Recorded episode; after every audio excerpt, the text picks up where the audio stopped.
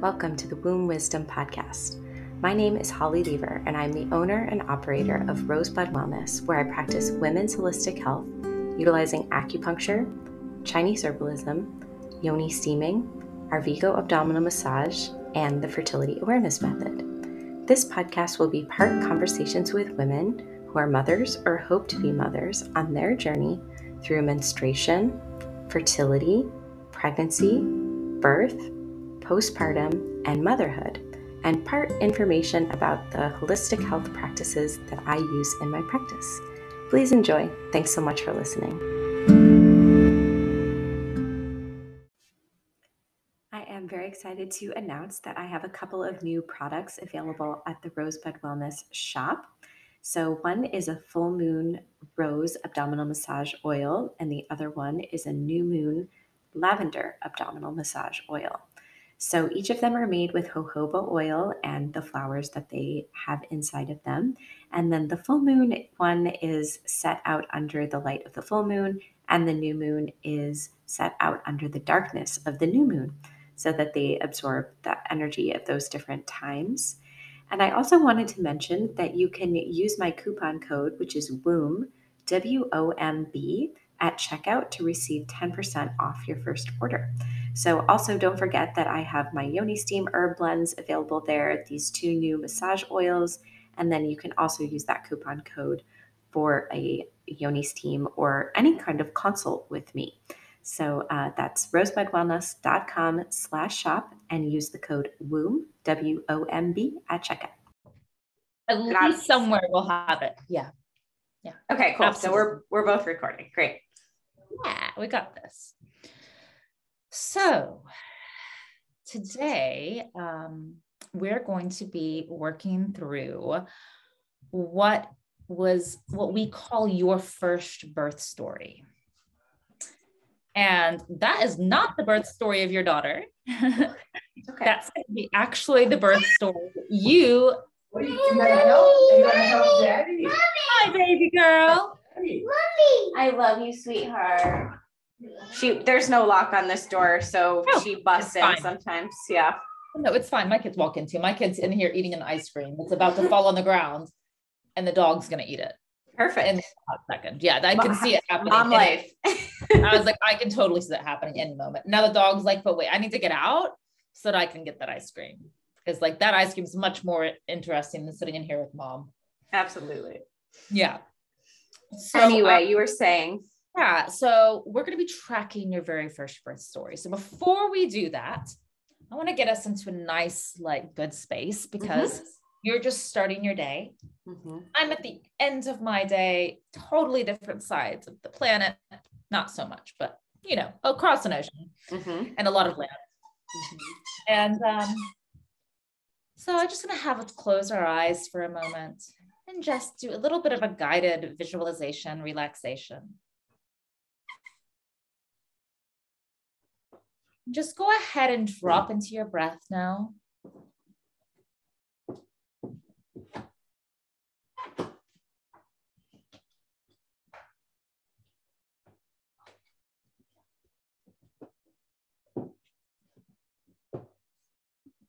And just feel how the breath passes over your nostrils. On an inhale, warms against the back of your throat. And then on an exhale, you feel that air warmer as it passes back through your nostrils and exits the body.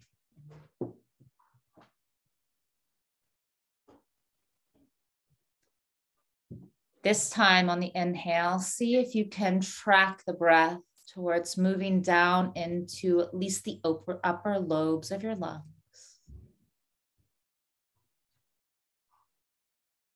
And on the exhale, the breath once again releases from the body. The body prepared to take in its next inhale. And the next inhale comes in, and you start to feel the ribs expanding circumferentially 360 degrees, taking in more breath into the lungs. And as you exhale, you release out anything that was burdening you or preoccupying you. before you sat down on this call. Inhaling fully again, and this time moving the breath into the lower lobes of the lungs, expanding your diaphragm. Perhaps you're going to feel the breath moving down into the pelvic floor, pelvic floor diaphragm opening up. Feel that space between the inhale and the exhale, and then exhale the breath out.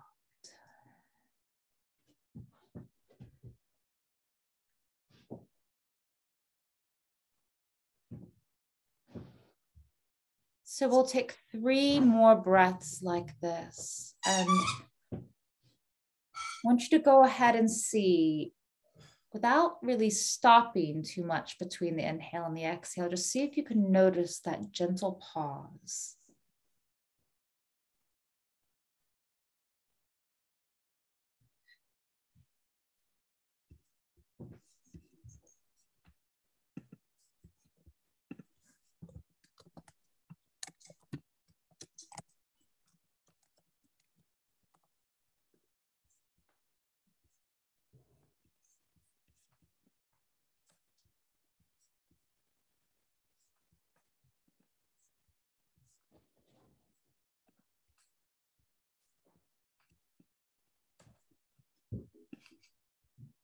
And then you can move back into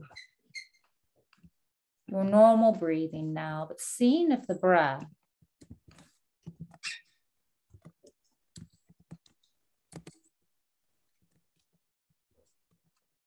a little bit more depth to it.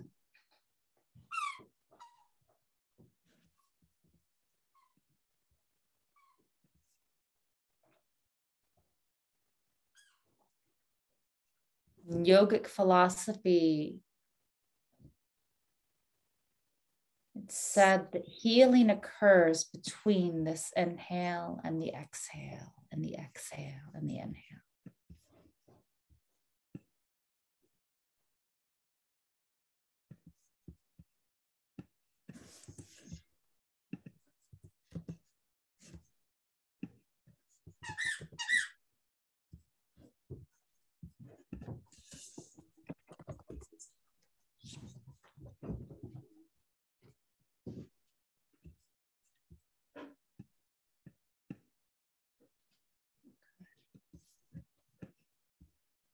Then in a moment, I'm going to ring the meditation bell.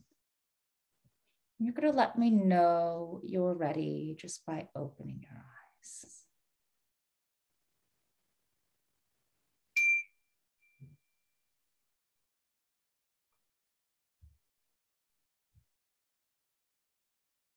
This dog is very naughty whenever I get on here. He's like, Mom is busy. Oh, what are you on about? Don't do that. It's like, yeah, no, your attention can't be anywhere else. It's like a toddler, right? Like my daughter. Yes, very much. Yeah. go, be on your way. Go tell, go get that to daddy. Go give your toy to daddy. So,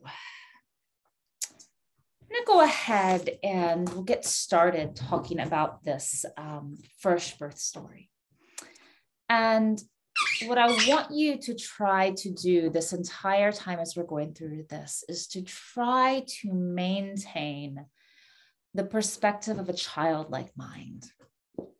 So it's very easy for us to start looking back on things and interpreting things from the story that you have created over all of these years, right? Um, and the narrative that you have about that first birth story probably is could be influenced now by a lot of different things that you've experienced in your life and basically layered on top of that. So what we're trying to do is to peel back all of those layers and place you into that time and space where you experienced your very first birth story. that makes sense? Totally. Yeah. Yeah. So there was a time way back, way back in the day, when little Holly was born and came here. And you were a child and you knew nothing about birth, Now, even if your mother was a midwife, there was a time when you knew nothing about birth, right?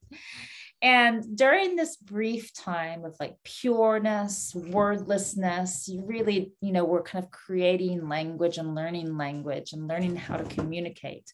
You had no concepts, no preconceptions, no preferences. You had no fears about birth. You had no real understanding of the cyclical nature of birth, life, death, and potentially rebirth, depending on what your tradition is, right? You were a clean slate, tabula rasa. And eventually you mastered your mother tongue. You started learning it. And then you could understand stories. And the way that we actually make sense of the world as a child is actually through the telling of story.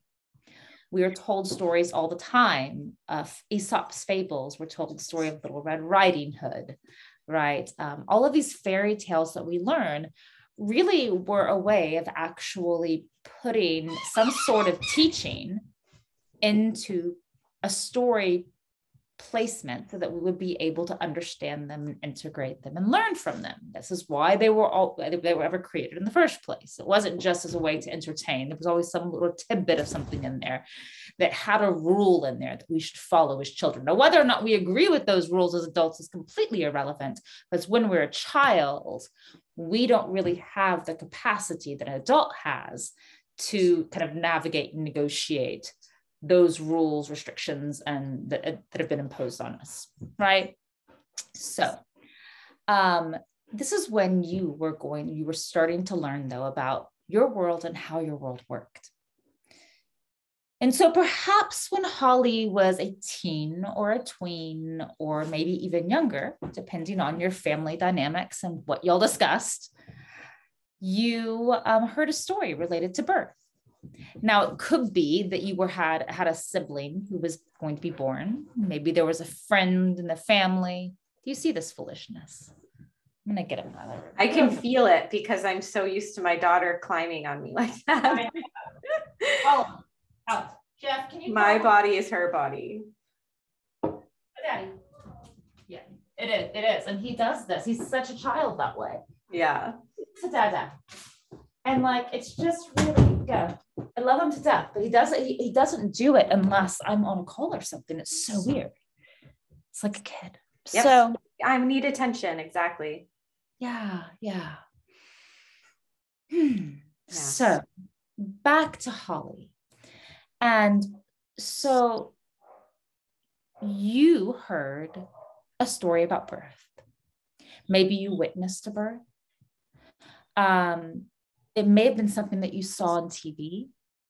For those of us who were raised in a Christian tradition, the nativity was actually one of the first births that we actually learned about, oddly enough.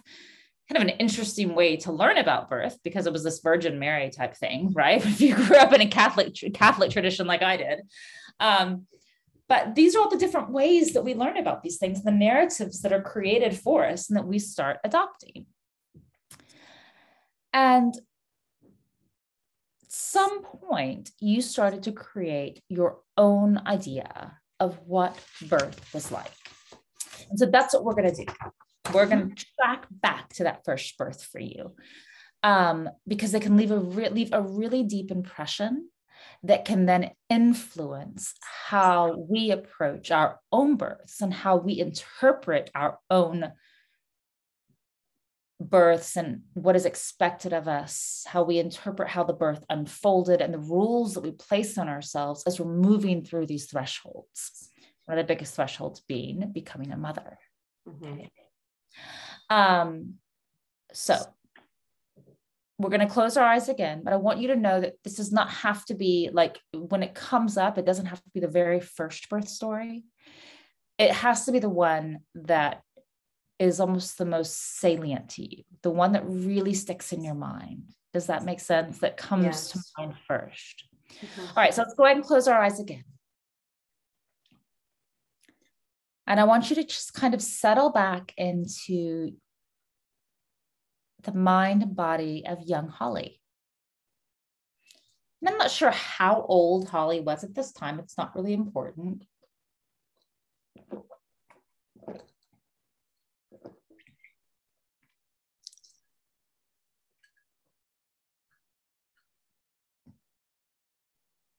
But I want you to place yourself into that space where Holly witnessed or heard about this journey of birth for the first time.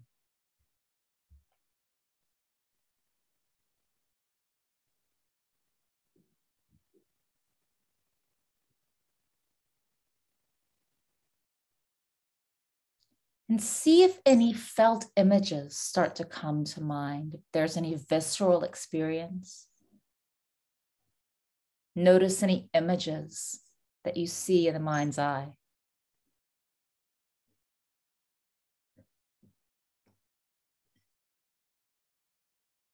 Mm, you don't, to, you don't have to answer them now, but just take note of things like how old you might have been.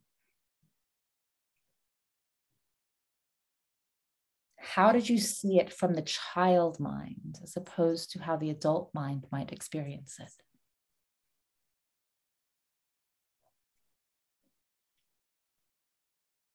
Feel into your body the emotional and visceral reaction to the story or the images in your head. What did you feel as a child learning of birth for the first time?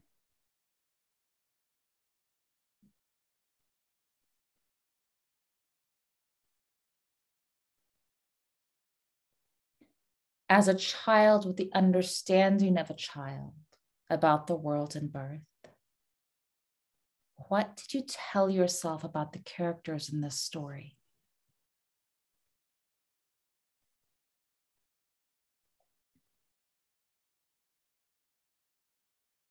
So, as I mentioned, these first birth stories are actually where we begin to form ideas, images, beliefs, and preferences, often known as rules around birth.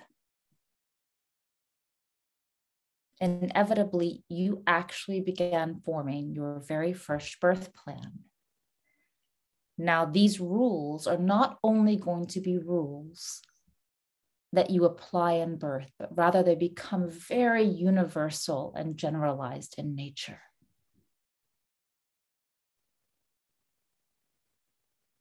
And we'll look at those in just a moment. Just see if you can bring one or two of them to the surface. Maybe you have more.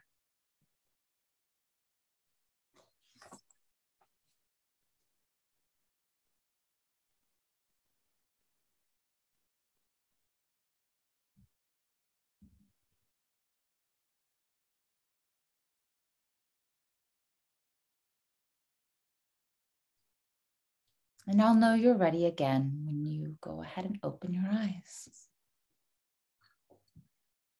Righty. So, how easy was it for you to bring a birth story to mind? Very easy. Yeah. Yeah. Mm-hmm. Do you want to share what that one was? You don't have to. I mean, the I guess the first thing that came up was a sensation in my body, which was like crippling anxiety feeling, just like, you know, sort of butterflies in my stomach, throat closing up, which is a mm. feeling I'm very familiar with in my life. Yeah. Um, but that was it. I felt really hot. Um, and then I, it wasn't really like a specific linear story. Um, but it was sort of just these like pockets of images that are kind of linear in a way of like, this is what happens, and then this happens, and then this happens, but aren't from a specific story that somebody told me. Um, but I would say the things that stand out is that you're out in public and you're super pregnant, and your water breaks either at the grocery store mm-hmm. or at a restaurant. Um, we saw that as children. We totally saw that on all of the hundred percent, and that's definitely from movies, not from my lived experience. Um, So that happens, and it's a, an emergency, and you race to the hospital. Everybody's screaming and crying, and the woman is saying, I hate you to her husband. He's completely unsupportive and crazed. Um, and then that kind of transitioned into my own birth story of me being born to my mother. Um, which I I don't know if maybe it's appropriate for me to share about that. Absolutely. Okay, cool. Absolutely. Um, so from and this is from stories that I've heard that it was like a rush to the hospital. I was almost born in the car. Um, and then my dad was like passing out from anxiety and fear and um, completely unsupportive to my mother and all of the medical care is just kind of peripheral in my mind. They're not supportive and i've i've never been to a hospital actual birth before so i I'm not this is not like saying that's true um no. And it doesn't matter if it's true or not. I'm gonna yeah i'm gonna drop back in. I'm getting heady and thinking about how people are gonna think of me so um this is safe so yeah people medical care is peripheral, not supportive. The woman is in, and in this time, it's my mother, is in excruciating pain alone, laying on her back. And I'm sort of just like ripping her open. Like it's not beautiful, it's painful and horrible and like an injury almost. And then the baby is rushed, whisked away. I ingested meconium. So that's like a thing that I always think about when I think about birth um, is that the baby's whisked away. You know, there's all this technology and uh, uh unfamiliar hands and voices and smells and sights and um, it's terrifying. I guess I'm in the baby now, like I am the baby, yeah. cold and like gloved hands, um, like fast, not loving, nurturing touch. Um, and then I'm, then the baby's returned to the mother. And her thoughts are like i've ruined my life. Um yeah like i don't want this. Um, how, does, um, how does that feel in your body right now when you sit with that? Where are you feeling that? Mm, i guess mostly my throat and my chest yeah let's just sit with that. Mm-hmm. It's a really valid feeling to have about all of this. It's okay to feel that way.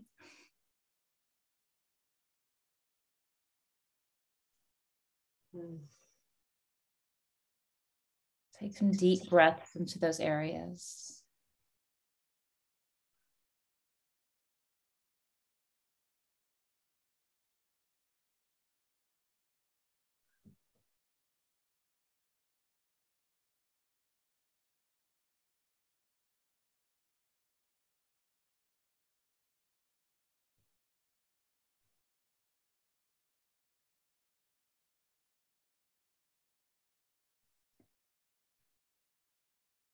So that was a narrative that you heard and that you experienced. And it is a narrative that is really firmly ingrained inside of you. Mm-hmm. Where did you have your baby? Did you have your baby at home? Yes. Yeah. You're like, yeah, I wasn't going to that hospital. No, I did. I did that too. Yeah. Don't worry. Yeah. Yeah.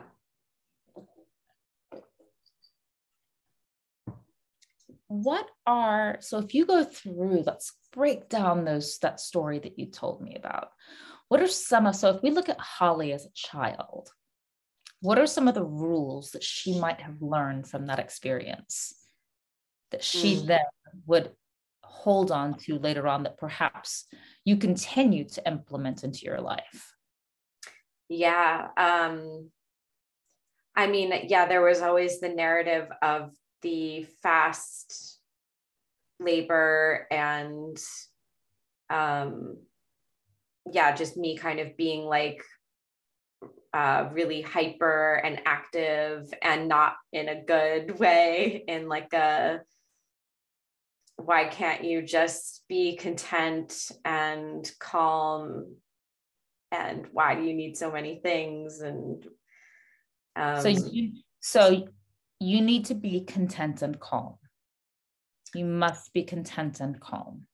Hmm, control or, is it controlling how you're acting or feeling? Yeah it, it was kind of like you're over the top like you're too much of everything yeah. like emotionally physically like you just need to be yeah like quiet and um yeah i guess calm yeah it didn't feel like quite right but yeah i guess maybe that is no, I, I, I kind of get that though mm-hmm. that however you are isn't okay mm-hmm. and what would be expected of you is that you be kind of this whether it's even i don't know what you want to call it like even kill mm-hmm. very kind of chill what someone else would call chill but however you were being expressive with whatever it was your needs whatever that wasn't okay exactly yep. Mm-hmm. like too dramatic like tone it down a notch. Yes a hundred percent yes. Yeah. Yeah. Yes that is an ongoing assessment. Say, from others yeah. This is something you hear. Yeah. Mm-hmm. yeah. That's something that must be really challenging because that's who you are. Mm-hmm. and yeah i mean someone's interpretation of over the top that's that's a judgment that someone places on it. But all you are is yourself. Like yeah i mean i i think that there's other people that have celebrated it over the years that have kind of shifted yeah.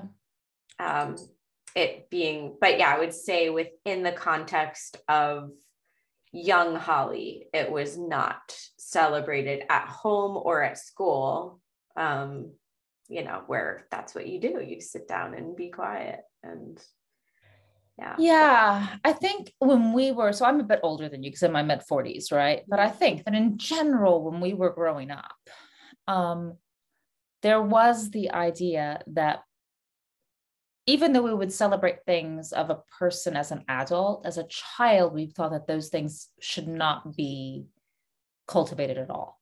Mm-hmm. Like a child who speaks her mind, right, and who kind of disagrees with things, we might say, like, when you grow up, yeah, if you see an injustice happen, I don't want you to sit sit aside, like, speak up.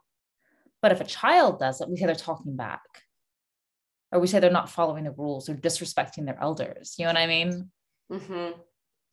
And so that's why you will often see this difference between, and it's usually it's because of a power dynamic that we have that we experience between adults and children, right? Where an adult believes that they don't have the control over the child in a certain way, and that's just kind of how our society's been. Do you know what I mean? As opposed to it being, I don't want to say on an equal footing, but being able to navigate that adult child relationship in a more um, supportive way.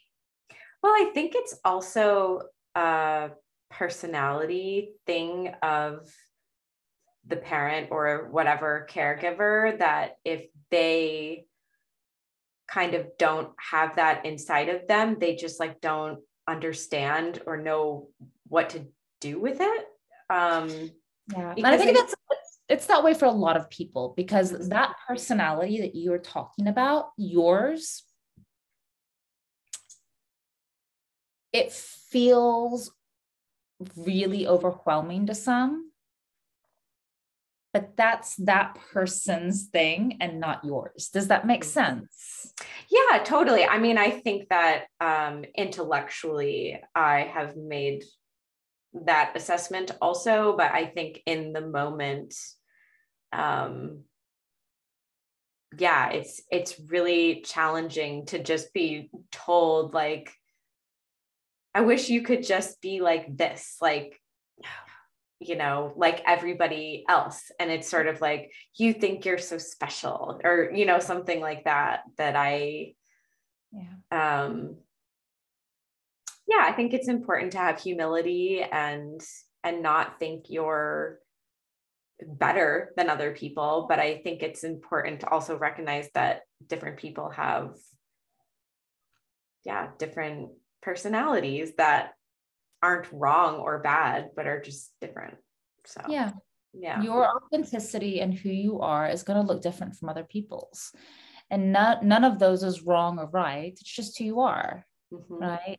And we're always growing and shifting in that way. And but who you are is an outgoing or like i don't know some people might call the word bubbly you know what i mean? Like mm-hmm. yeah. Yeah so that's a really that's a do you think that rule is one that has applied to other parts of your life? Um i mean i think that i've been fighting to try to be myself for my whole life. And I've had um yeah, a lot of periods of time, especially when I'm separated from my family system, um, geographically, substantially geographically, um, that I tend to do the best. Yeah. And um, I think that there is always this like hum of guilt about pursuing things that that sort of celebrate that. They're sort of just like, oh, but this is really wrong. Like I'm really supposed to, you know, mm-hmm. want to stay in one place and have this simple life and not go after the things that I really want. I should just be content and settle and just do it the way that everybody else does. And I that is like such a soul crushing, like not at all who I am inside perspective, but it's so deep inside of me that that is yeah, it doesn't feel like I can just fully be free. There's always like I said this like little bit of guilt um or wondering if I'm being selfish or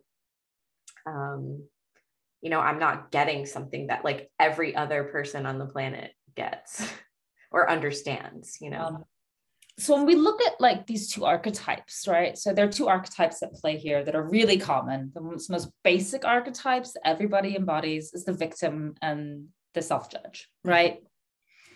And so if you were to kind of draw this like in your mind what this looks like, you would see your victim in one way and your self-judge in another way. And if you were to actually do what's called a mitota or kintsugi journaling and you would write out like what your victim's dialogue was and what your judge's response was and all of that and you put those rules out.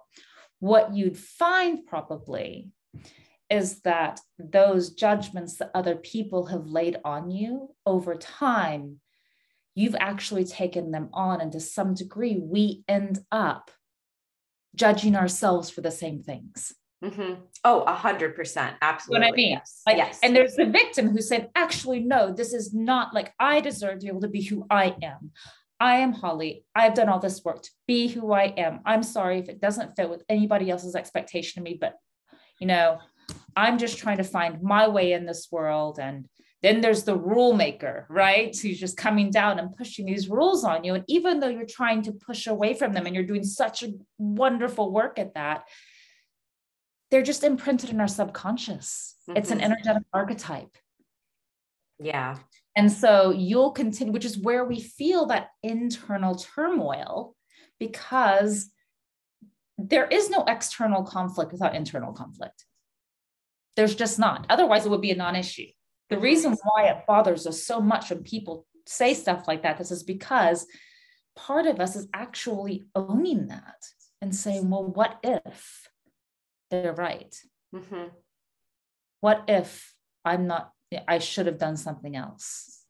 And then what ends up happening is that if something doesn't work out exactly how you might imagine it doing, then the judge has a little bit of ammo to throw back at you. Yeah, like I told you, you so. Yeah. Yeah, I told you that that was going to happen. Mm-hmm. And so we use those experiences to build up our ammunition against ourselves and to be evidence of the fact that the judge was right, as opposed to them being just an experience in isolation that's part of living. Mm-hmm. Yeah. Um, do you think there were any other rules that you as I heard some pretty distinct ones about kind of like the medical system, like don't trust the medical system, that they're not supportive? Yeah. And I mean, I, it's so hard to separate like what I thought about. I mean, I've been an acupuncturist for over 10 years, and I think that it's so hard to like piece out if some of that is just from all of the knowledge that I've gained over the years or if that was in my mind as a child. Um,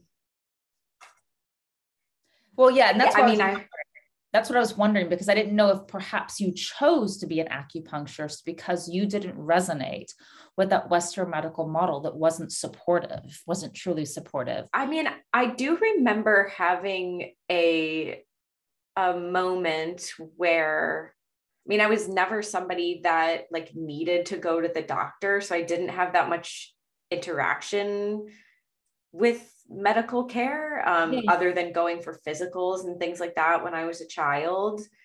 Um, but I do remember like having to make the decision between like I was gonna maybe go to med school and I was just like, that is so, I had already been like into yoga and like meditation and just have always been sort of more into that kind of stuff, which I think is just inside of me. Like I have no idea why when I was young, I, I was attracted to those kinds of things.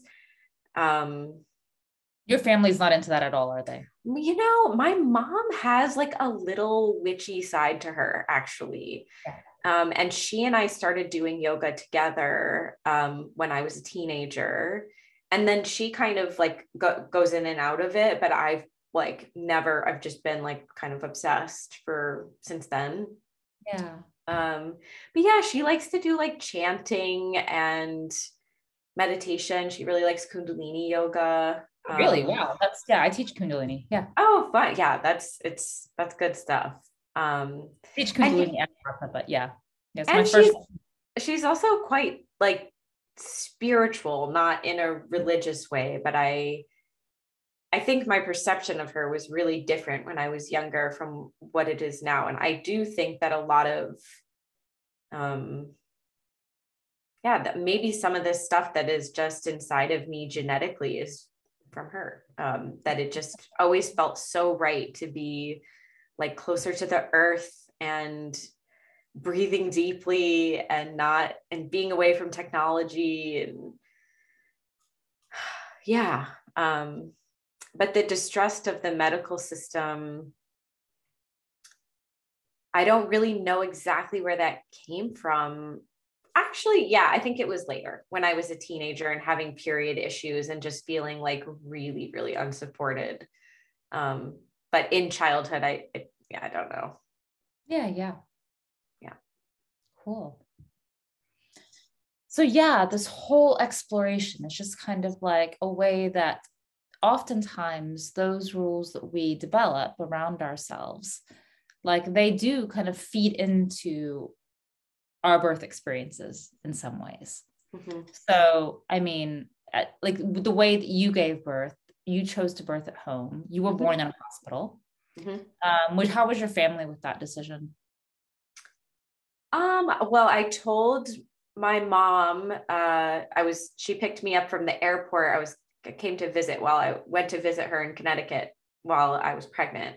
And I, I said something, I don't even remember what I said, but that I was planning to have a home birth and I was going to try to find some midwives um, while I was there because I had I was going to move there, and I don't even remember exactly what she said, but it was kind of just like that's not safe and that's crazy and why would you do that? And we never talked about it again.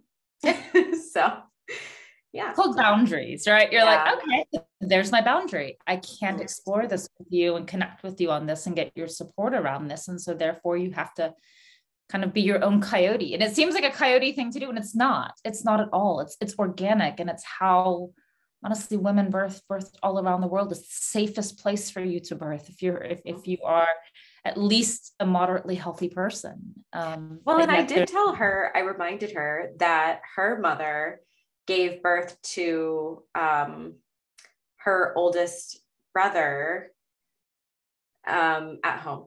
And I think it was accidental, maybe. Like, I don't exactly know, depending on the years. It was sometime in the 40s. Um, but I know that he was born at home and that there was a um, doctor that came, but I don't know if he was there for the birth um, yeah.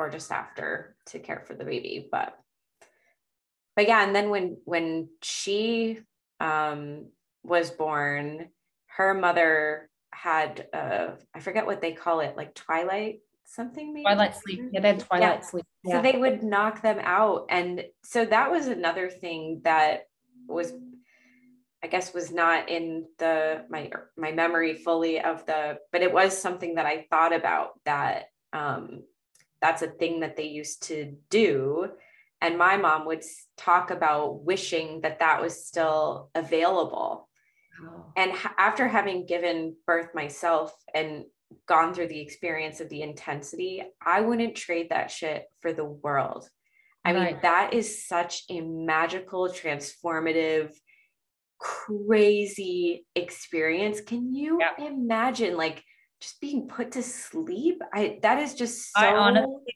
feel like that is one of the many ways that when the the because it really was a male doctors were it was a male establishment, mm-hmm. right? Like the male medical establishment. If you look at when it happened, that they basically robbed women of their ability to actually like have power in their bodies yeah, like, it's like this is too much for you, sweetheart. For you. We'll just oh knock oh you God. out. Like that mm-hmm. makes me so, so angry, mad. So, just, well, and the thing is, is that in many ways, as someone who's a doula, right, and a student midwife, and I was a student midwife in the system, right, and in a system here that is supposedly much more supportive of, you know, women and birth, it's still a very coercive system. It's still a system that's based on power dynamics. Mm-hmm I mean, and even the system itself doesn't value the midwives because the midwives are paid maybe 24,000 pounds a year, which is the equivalent of about 30,000 US dollars. Mm, yeah. In the States, they're at least paid like $70,000 a year. You know what I mean? Yeah. Ugh. I know. So it's, I mean, even the system doesn't support midwives, but it is a way that we have taken, we have been systematically had, had our power taken away from us as women for generations. And now there are those of us who are trying to take it back. But whenever we exercise that voice, and the thing is, is that you had that voice when you were a child, and it was an important thing that you did because that was the voice that was going to carry you forward to be able to do what you did to birth your child. Mm-hmm. Because had you not been willing to kind of be who you are and be out there, you might have fallen into kind of the status quo, what everybody did, even if it didn't feel right to you. Mm-hmm. I mean, yeah, it's so interesting to me that there was never even like a little bit of consideration to give birth at the hospital. It never mm. even occurred to me. And I mean, there was a lot that I did, um, you know, to sort of like prepare myself and educate myself about you know that system and why I for sure don't want to do that. But it it was kind of just to um, have like a, a reason behind what I already intuitively knew, you know. Exactly. Um, yeah. Just to have something to say maybe when there were I mean there was a a lot of um yeah, just like negative stuff that people would say to me. I, I, mean, I really protected myself a lot. I didn't share it with a lot of people.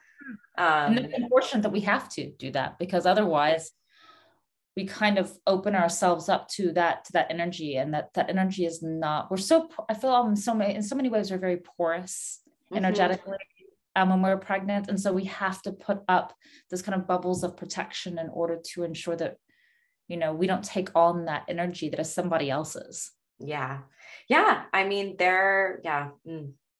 I even had a therapist while I was pregnant that I love so dearly, but was so disappointed that she was kind of trying to tell me that I the home birth wasn't safe and that she like had had a hemorrhage with one of her babies and was so grateful she was at the hospital and I mean I didn't interview her about the full birth story because there's potential medical intervention that could cause that. Um, and yeah i just that one really was stuck with me because it's not some like random person that you you know yeah. it's just like oh home birth is weird. It's like okay. You're like yeah and, and interestingly enough i don't know if you know who rachel reed is. Um mm-hmm. she is a midwife she had a she had a blog for the longest that blog still called midwife thinking she wrote childbirth as um oh, as the rite of passage or something like it's a newer book that was out, amazing book on childbirth. Um, and she had a really interesting blog post a while back that she recently kind of spoke about on her podcast. Podcast is called The Midwife's Cauldron. Yeah, so, I do. I I listened to yeah, that on yeah. Spotify. Yeah, yeah, yeah, yeah. I like okay. didn't even realize. Yeah, her name. Yeah, yeah, yeah. They're amazing. I love them. Yeah. So one of her things was that it is possible that when giving birth in a hospital, managed third stage um, is actually safer because the hormonal systems or preventative systems that our body has in place to manage the bleeding after birth are interrupted by the practices and the environment that exists in a hospital.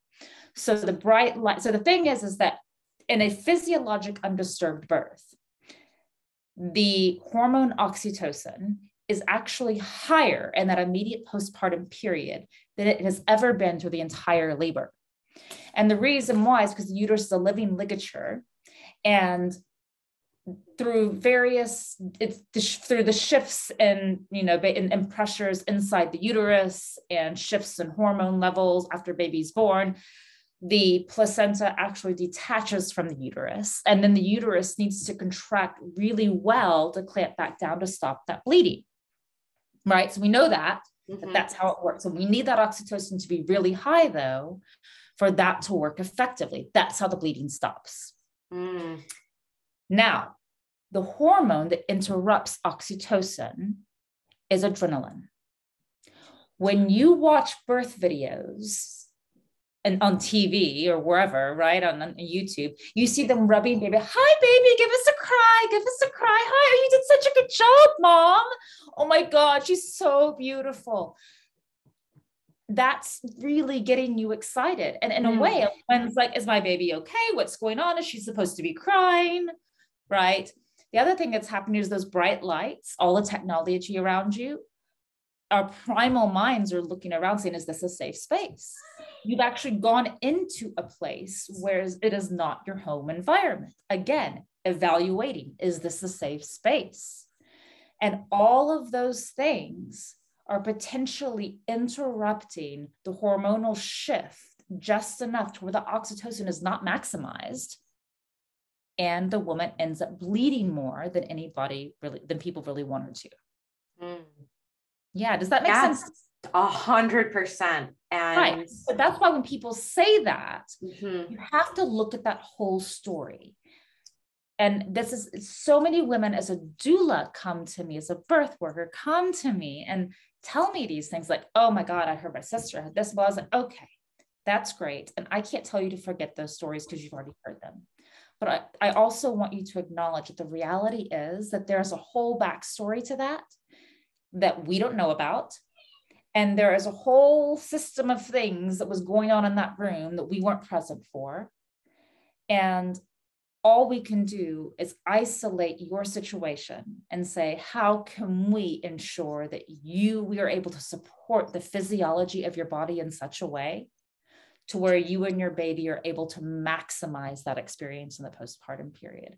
Mm. And what that means is we want the baby to be able to get as much blood as possible from their placenta So, can we delay that cord clamping as long as possible? If you were in a hospital, they don't want to delay that cord clamping longer than at least here, they'll even do it five minutes, but they don't want to delay it longer than that because they want to be able to check off that box that they've clamped that cord.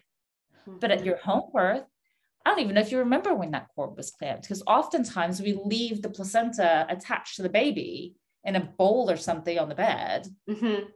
for a while. And then at some point, a couple of hours later, when it seems energetically that it's a good time to come in and do the weight and all of those things with the baby, then the cord is cut. Yes. Ceremony, unceremoniously. Does that make sense? Totally. Mm-hmm. Very different situation. So that's why one of the reasons why you probably didn't bleed as much. Mm-hmm. your hormonal physiology was very much supported. Mm-hmm. Yeah, yeah, exactly. I've never thought about it that way, but yeah.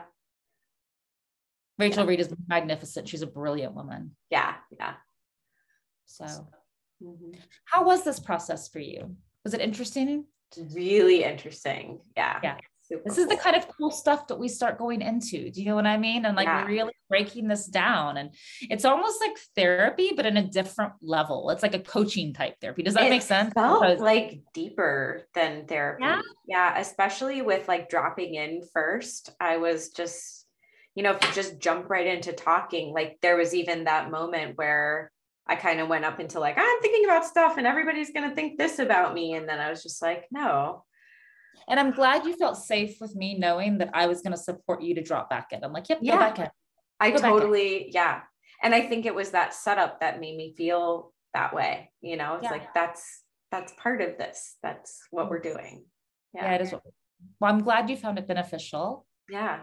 Yeah. This is so isn't it fun work though? It's like we've got tons of this stuff to do. So I'm like, wow, I I won't I think it will help me like ask more interesting questions of other Yeah, no, no, too, no. You know? Yeah. So the next one we're going to do, we're going to do birth art and we're going to be talking about a couple of different, uh, so the, the birth art is primarily about you looking at like drawing a picture of what birth in our culture looks like, but I might have you also do another picture alongside it. That's what your birth was what, what you envisioned your birth looking like mm-hmm. so you could balance that against what you thought birth in our culture looked like does that make oh my sense? God. i already have like images swirling around in my head yeah, yeah. i think that That's that would be really powerful you for you to like put those next to each other because the reality is that i mean i don't know how your birth went with with your daughter right yeah uh, i mean there's things i would change now that i'm i'm more familiar with indie birth but it was like beautiful. Right, exactly. Um, yeah. Exactly. And it wasn't, that's the thing is that it's not exactly how we always envision things unfolding. Mm-hmm. But the reality is that we are supported in such a way to where we are able to come out like more than whole at the end of it. Mm-hmm. Um, whereas, unfortunately, a lot of times in a hospital birth, we're fighting to maintain that wholeness and integrity and and, and throughout that experience. So yeah, that's yeah. what we're going to do is actually do both of those drawings. That so, sounds super cool. Yeah. Awesome. That's why I got to do pastels because I think that's really, you can do lights and darks and you can mix that with pencils and all of that stuff. So sounds awesome.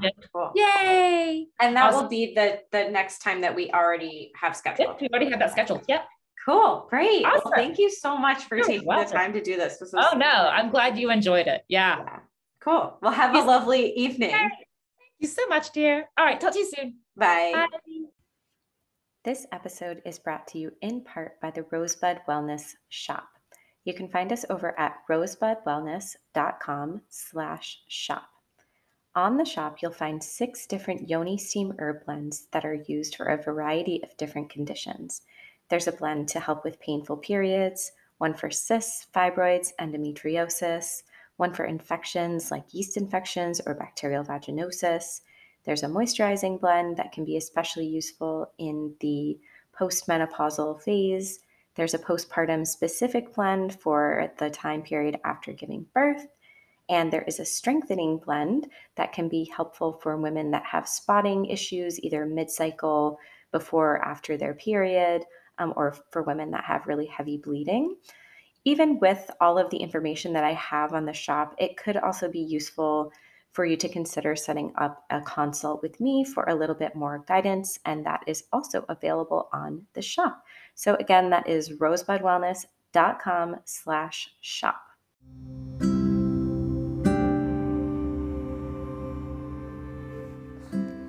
Thanks so much for listening. If you enjoyed this episode, please share it with a friend. And also, don't forget to subscribe to the podcast so you'll be notified of future episodes as they're released. You can also find us over on Facebook at the Womb Wisdom Community. And also, you can find out more information about the offerings that I have at my business, Rosebud Wellness, on my website, rosebudwellness.com. I offer acupuncture and Arvigo abdominal massage sessions in person in Thousand Oaks, California, which is in the Los Angeles area. And I also offer virtual yoni steam consults if that's something that's interesting to you. And also, you can find uh, the Yoni Steam herb blends that I offer on the Rosebud Wellness shop at rosebudwellness.com/shop. So, thanks again for listening. Till next time.